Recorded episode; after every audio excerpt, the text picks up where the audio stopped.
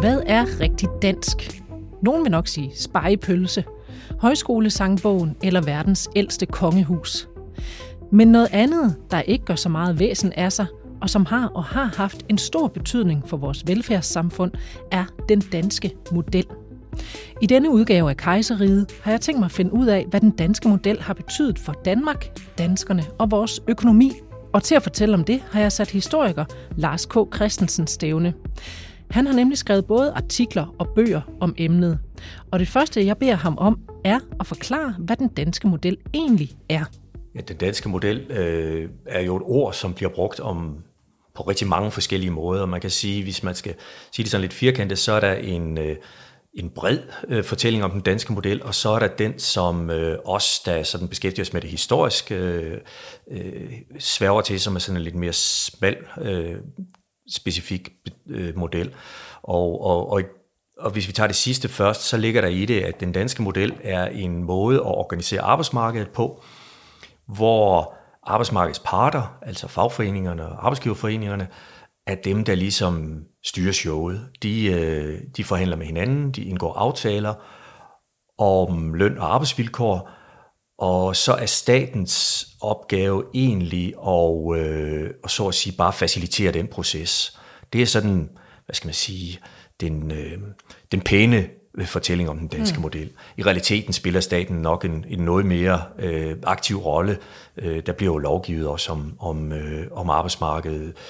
Ferie for eksempel, som er aktuelt lige nu med en ny ferielov. Øh, og det er jo lovgivning, men samtidig så har vi i Danmark en tradition for, at når man lovgiver om arbejdsmarkedet, så inddrager man også arbejdsmarkedets parter og prøver at få dem ligesom øh, taget i ed.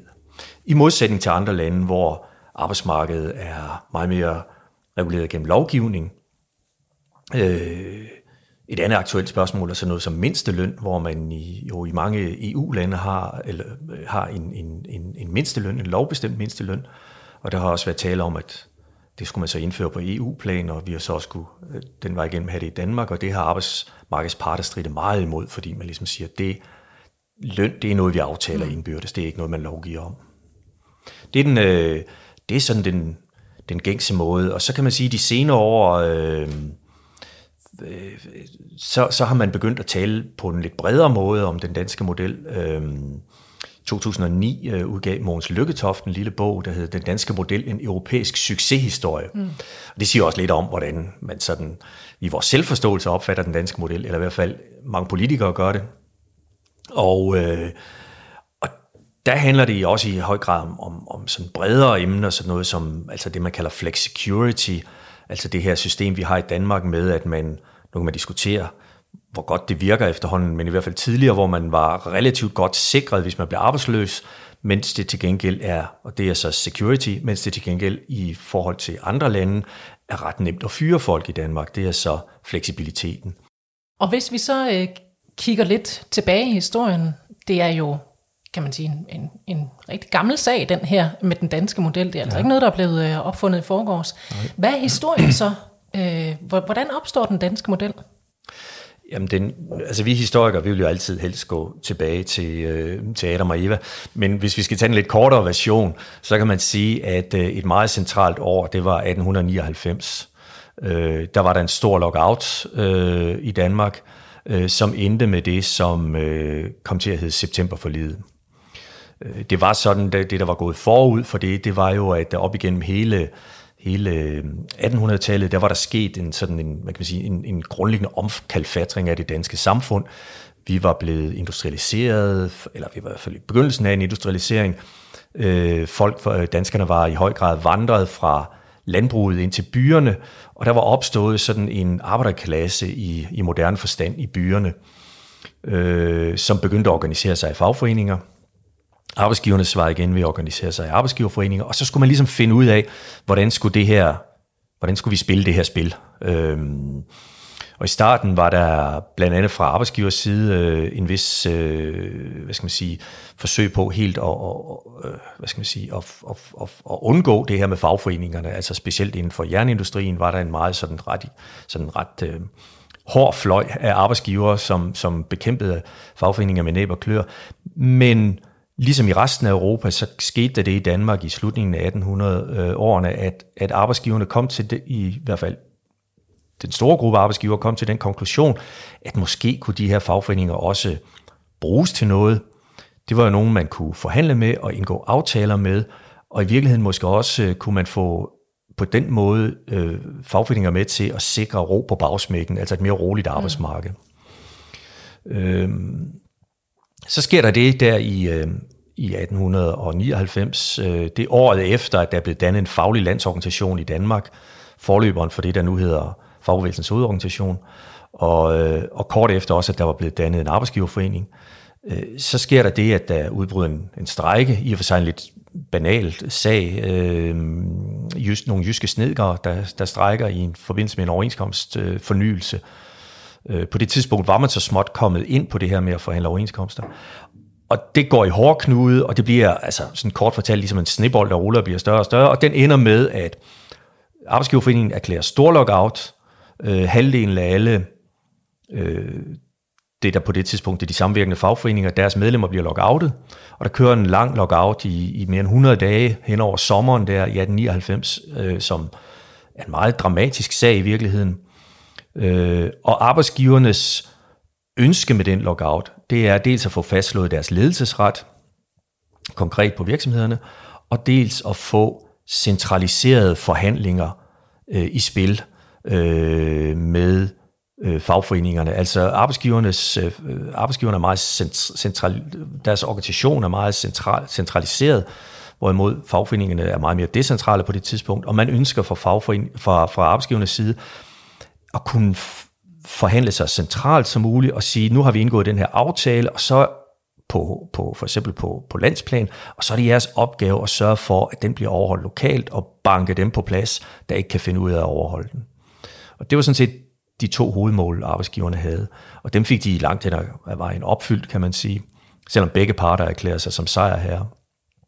Men septemberforlidet, som ingen havde troet ville komme til at vare ret længe, det endte med at blive det, man kunne kalde en grundlov for det danske arbejdsmarked. Den var i kraft frem til 1960, og så blev den afløst af det, der hedder hovedaftalen, som hviler på de samme principper, Øh, altså, at parterne gensidigt anerkender hinanden og retten til at forhandle kollektivt om løn og arbejdsvilkår på den ene side for fagforeningerne, og for den anden side arbejdsgivernes ret til at lede og fordele arbejdet. Øh, og det har, det har været grundlaget for det danske, for det danske arbejdsmarked, og i virkeligheden dermed også for det danske velfærdssamfund op igennem det 20. århundrede. Og ikke nok med det, så danner det altså også grundlag for den model, som Lars nævnte, nemlig flexicurity-modellen. En slags moderne udgave af den danske model. Jeg taler med Niels Rønholdt, der er cheføkonom i Jyske Bank, og beder ham forklare flexicurity-modellen. Jamen, det er jo egentlig øh, ja, tredel, kan man sige, at, at øh, der er noget fleksibilitet for, for øh, arbejdsgiverne i den forstand, at det er relativt nemt at, at afskede medarbejdere hjemme. Man skal, øh, kan gøre det med relativt kort varsel. Man skal ikke betale øh, løn i rigtig lang tid, efter man, man har afskedet øh, en medarbejder. Så på den måde, øh, kan man sige, arbejdsgiverne øh, vil måske være mere tilbøjelige til at tage nye medarbejdere ind, fordi man hænger ikke så at sige på medarbejderen, hvis efterspørgselen nu falder væk. Øh, omvendt, så ligger der sådan en sikkerhedsdel for arbejdstageren, altså vedkommende, der skal have jobbet, i, at hvis du bliver afskedet, jamen så har vi øh, et sikkerhedsnet, der træder til med, med kontanthjælp eller dagpenge, som øh, er relativt høje, og som giver dig den der sikkerhed med, jamen du tager måske godt tage chancen for at skifte job, fordi hvis nu det går galt, jamen så er der ligesom noget redning, kan man sige. Ikke? Og de to elementer gør jo, at, øh, at vi kan få nogle flere jobskifter, end man måske kan andre steder. Øh, arbejdstageren vil være mere tilbøjelig og villig til at, at ansætte en, hvis det lige går godt nu, fordi risikoen er ikke så stor ved det, og, og der er mange, der vil være villige til at skifte job, i hvert fald relativt til en situation, hvor, hvor, hvor man lige pludselig, hvis man mister det igen, øh, kommer i voldsom økonomisk udfør. Og så er der jo det tredje element i det, som er ligesom den aktive arbejdsmarkedspolitik, øh, at det at hvis, hvis man så mister jobbet, og til dem, der mister jobbet, jamen øh, der har vi øh, nogle foranstaltninger, der gør, at, at det ligesom er vigtigt, at man bevarer tilknytning til arbejdsmarkedet. Øh, og det er jo blandt andet hele aktiveringspolitikken, og, og det, at vi ligesom kræver øh, af de ledige, øh, og, og i den situation, man mister arbejdet, at man søger job øh, og, og øh, gå til, ja, man kan sige, øh, øh, ny oplæring og så videre, lære nye funktioner og så videre. Øh, så ligesom tre dele i det. Øh, og det har jo været med til, øh, det er i hvert fald det, man, man det er jo historien, kan man sige, ikke? At, at, at gøre, at ledigheden er lav i Danmark. Øh, det var nogle ting, der, der vandt frem i starten af 90'erne her, øh, og der havde vi på et tidspunkt en ledighed på 12 procent herhjemme, og i dag kan man sige, at den, at den 3 Øh, 3 procent. Øh, og det er jo ikke ene alene på grund af det. Der er også noget omkring konjunktursituationen, men sådan strukturelt set er ledigheden lav. Og en del af historien bag er den her flexicurity-del, som er kommet til.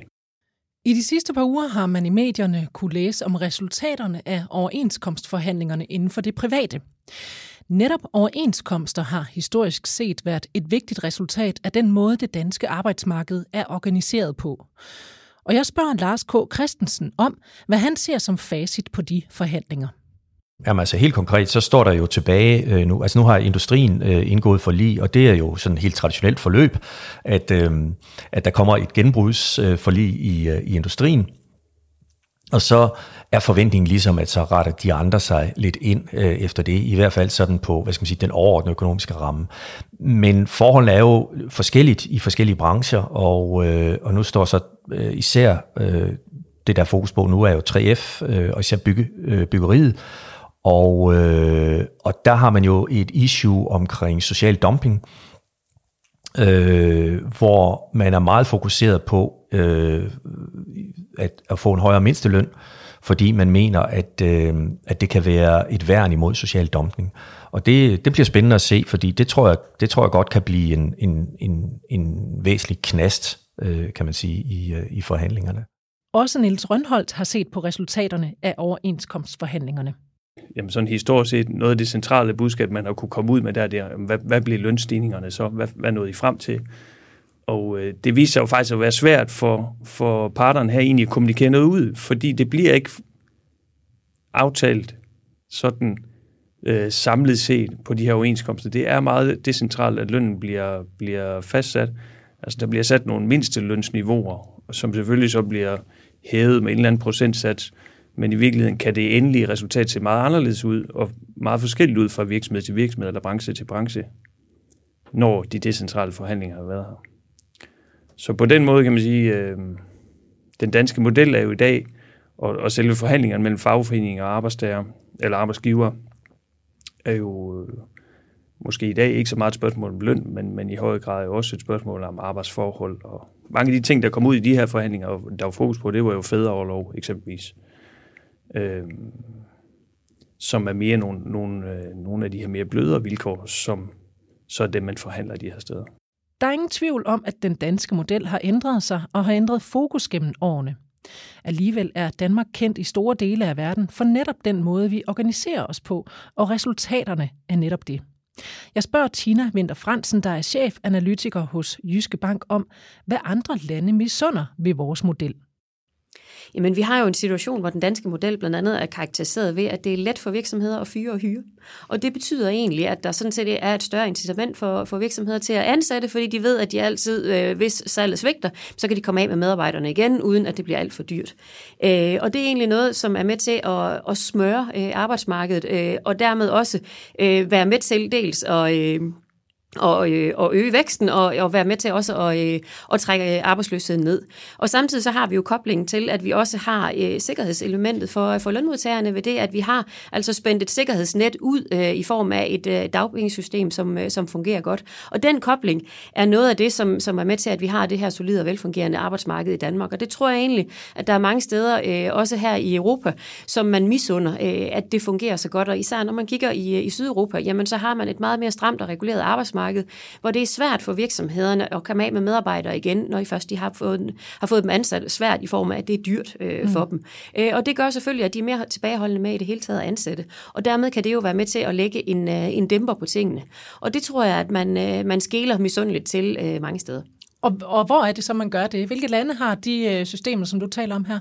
Jamen, det er så i Sydeuropa, øh, at det er kendetegnende, kan man sige. Det er, det er lande som, øh, som Spanien, som Italien og Grækenland, og sådan set også øh, Frankrig i, øh, i en vis udstrækning. Og hvor vi derfor også ser, at den øh, naturlige eller den strukturelle ledighed, altså der hvor arbejdsmarkedet ligesom er i ligevægt, den er betydeligt højere i de her lande, end, end den naturlige ledighed, vi har herhjemme. Og det kunne man selvfølgelig godt tænke sig at få den bragt ned, fordi det selvfølgelig kan være med til at smøre julen noget bedre, og selvfølgelig også være en kæmpe gavn for de folk, der, der står uden for, øh, for arbejdsmarkedet. Man har også set det tidligere i et land som Tyskland, øh, og der synes jeg egentlig, det er interessant at kigge på Tyskland som en case, fordi det, der jo skete for, for Tyskland i, øh, i starten af nullerne, det var jo egentlig, at de fik det lidet øh, positive øh, tilnavn, der hed den syge mand i Europa. Simpelthen fordi de havde en økonomi, der var karakteriseret ved tårnhøj ledighed og blodrøde offentlige finanser. Øh, og det ville man tage fat på at få håndteret. Og det gjorde man blandt andet med det, man kaldte Hartz-reformerne, hvor man altså gik ind og gik i gang med at få løsnet op for det her stramt regulerede øh, arbejdsmarked, gjorde det lettere for virksomhederne at fyre og hyre. Øh, man vil, havde også et mål om at få øget arbejdsudbuddet, få reformeret de offentlige finanser og i det hele taget få mindsket arbejdsløsheden, blandt andet ved den her deregulering. Øh, og det var faktisk øh, en, en, en kæmpe succeshistorie. Måske også fordi man både brugte pisk og gulerod, forstået på den måde, at man øh, både øh, brugte pisken ved at øh, forkorte dagpengeperioden og øh, lave lavere ydelser. Det er jo ikke ligefrem noget, der, der er populært hos øh, de pågældende øh, arbejdsløse. Men samtidig så gjorde man altså også en øget indsats for at hjælpe folk tilbage i arbejde. Flere og mere effektive jobcentre, bedre uddannelse og praktik og tilskud til iværksætteri osv. Øh, og derfor øh, gjorde man rigtig mange ting, og succeshistorien bestod jo i, at man formåede at få reduceret ledigheden fra omkring øh, godt og vel 11 procent øh, tilbage i 2005, hvor, øh, hvor man egentlig øh, især havde det her prædikat, Europas syge mand, øh, hæftet på sig, og nu til, at ledigheden er, er nede omkring de 3 procent. Øh, og man så endda under øh, finanskrisen, at ledigheden i Tyskland nærmest ikke steg, fordi man stadigvæk høstede frugterne af de her arbejdsmarkedsreformer, og hvor man strukturelt altså var i stand til at få ledigheden øh, bragt ned. Så der kan man sige, at Tyskland er gået ind og har gjort noget, der har ledt dem i hvert fald i retning af, af noget af det, vi kan, vi kan sammenligne øh, med Danmark, altså den her danske model, vi er så frygtelig stolte af. Men jeg undrer mig så bare over, øh, hvorfor er det, at alle lande ikke bare gør det? Jamen, det er nok nemmere sagt end gjort. Øh, men man kan sige, der er også, øh, man er også så småt i gang, øh, og det har man egentlig været øh, siden finanskrisen, øh, mere eller mindre, hvor man i den grad fik øjnene op for, øh, at skulle man kunne håndtere de udfordringer, der er i økonomien, også med højere gæld osv., jamen så er det jo altså nemmere at nedbringe gæld, når man har en højere vækst, og en forudsætning for at få væksten bragt op, det er også, at man har et velfungerende og et fleksibelt arbejdsmarked. Og noget af det, man så kigger på, jamen det er jo, hvordan vi så her i Norden og hjemme i Danmark øh, har gjort tingene med det her øh, flexicurity, øh, med den her flexicurity-model. Øh, men det der jo selvfølgelig er i det, og som jeg også var inde på tidligere, at man anvender altså både pisk og gulerod, når man skal lave de her ting. Og det er selvfølgelig ikke noget, øh, som bare lige glider ned, når man skal lave de her reformer af arbejdsmarkedet. Eksempelvis ved øh, at sænke ydelserne øh, til folk, der er ledige og forkorte dagpengeperioden osv. Det er der naturligt nok øh, protester imod, og det ser vi jo. Øh, blandt andet rammer Macron i, øh, i Frankrig i, øh, i de her år, hvor han jo faktisk forsøger på at få løftet det franske mark- arbejdsmarked op øh, og få det gjort mere fleksibelt og ikke så stramt stramt reguleret, som det har været hidtil, og er i gang med nogle af de her reformer på arbejdsmarkedet. Og det er jo ikke ligefrem blevet godt modtaget øh, af franskmændene, øh, og vi har jo også set, at der har været protester og demonstrationer osv. Øh, af den årsag, og det er jo selvfølgelig det, der gør, at det er svært at komme igennem med de her ting, og man ser altså også ofte, at når man skal gennemføre nogle af de her reformer, blandt andet på arbejdsmarkedsområdet og andre strukturelle reformer i det hele taget, at så plejer man at sige, at som sådan en tommelfingerregel, jamen så kan der gå øh, mellem to til fire år, inden man høster frugterne øh, af de her arbejdsmarkedsreformer. Og det vil altså sige, at i en periode i starten, i de første par år, jamen, så vil der være nogen, det går ondt på. Øh, og derfor ser man folk blandt andet i Frankrig gå på gaderne, øh, inden man så kan se kollektivt set, at det løfter. Og at det så også er med til at øge jobmulighederne for dem, der øh, umiddelbart, øh, da, da tingene blev, blev gennemført, faktisk blev ramt af det. Vi har meget tak den danske model for, men verden og Danmark ændrer sig og jeg spørger Lars K. Christensen om, om vi fortsat vil have den danske model i fremtiden. Altså det tror jeg i høj grad er et spørgsmål om, om politisk vilje. Øh, man kan sige, at der er en række udfordringer til den danske model øh, i øjeblikket. Øh, og hvis man sådan skal, skal, skal nævne dem meget hurtigt, jamen, så er det sådan noget som, at, øh, at hvad skal man sige, arbejdskraftens øh, fri bevægelighed over grænserne skaber øh, udfordringer omkring sådan noget med, med social dumping. Vi, vi ser nye typer af økonomier, Altså det her, der hedder deleøkonomi, øh, platformsøkonomi osv. Og, og som der var en, der skrev i et, øh, i et, i et debatindlæg øh, for, for, for ikke så lang tid siden, altså det her med deleøkonomi, det handler jo i virkeligheden om, at man deler mennesker.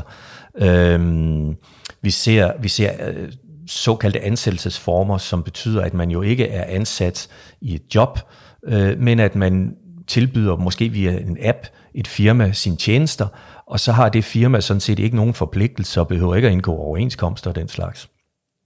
Øh, og så endelig, øh, også noget meget væsentligt, så har vi jo set øh, igennem de seneste 10-20-30 år faldende organisationsprocenter. Det er jo stadigvæk sådan, at, at, øh, at øh, i Danmark er organisationsprocenterne meget høje øh, sammenlignet med, med, med, med stort set alle andre lande. Men vi er dog nede på, jeg kan ikke huske de helt aktuelle tal, men måske omkring 60 procent eller sådan noget, der er medlem af det, man kan kalde de overenskomstbærende fagforeninger. Der er i senere år en del, der har meldt sig over i, i sådan noget som, som øh, Kristelig Fagforening, det faglige hus og sådan nogle alternative øh, såkaldte øh, fagforeninger. Og, men de er jo karakteriseret ved, at de ikke forhandler overenskomst. Og hvis, hvis øh, hvad skal jeg sige, fagbevægelsen, fagbevægelsens medlemstal øh, falder så langt ned, så vi kommer for eksempel ned under halvdelen, jamen så kan man sige, hvor stor legitimitet har man så til at forhandle overenskomst. Og der må man så sige, det kan man reagere mod på to måder. Enten kan man sige, at vi vil gerne bevare den danske model, fordi vi ser nogle fordele i den, måske reformere den, tilpasse den til en ny virkelighed, men, men grundlæggende bevare den. Og så må man jo se på, hvad har vi for nogle politiske redskaber og nogle politiske knapper, man kan skrue på, for stadigvæk for eksempel at gøre det attraktivt at være fagligt organiseret. Øh, en anden mulighed er at sige, at den danske model har haft sin tid, Øh, ud med den. Øh, den hører, som der er jo nogen, der siger, at det er jo sådan noget, det hører industrisamfundet til, øh, og industrisamfundet er vi øh, på vej ud af, så ud med den. Og der er det bare, at jeg så øh, vil sige, okay, fint nok, men hvad vi sætter i stedet for? Øh, I vil formodentlig ikke have sydeuropæiske tilstande, eller amerikanske tilstande på det danske arbejdsmarked. Så jeg går ud fra, at så har man et andet forslag, og lad os så høre det, og så kan vi jo så snakke om det. Hvis du har lyst til at vide mere om den danske model og historien bag, så kan jeg anbefale dig at læse Lars K. Christensens bog Septemberforliget 1899. Den udkom i midten af februar i år og kan købes som bog, e-bog og lydbog i din boghandel og på blandt andet mofibo.dk. Jeg hedder Anne Kejser. Tak for nu og på genhør.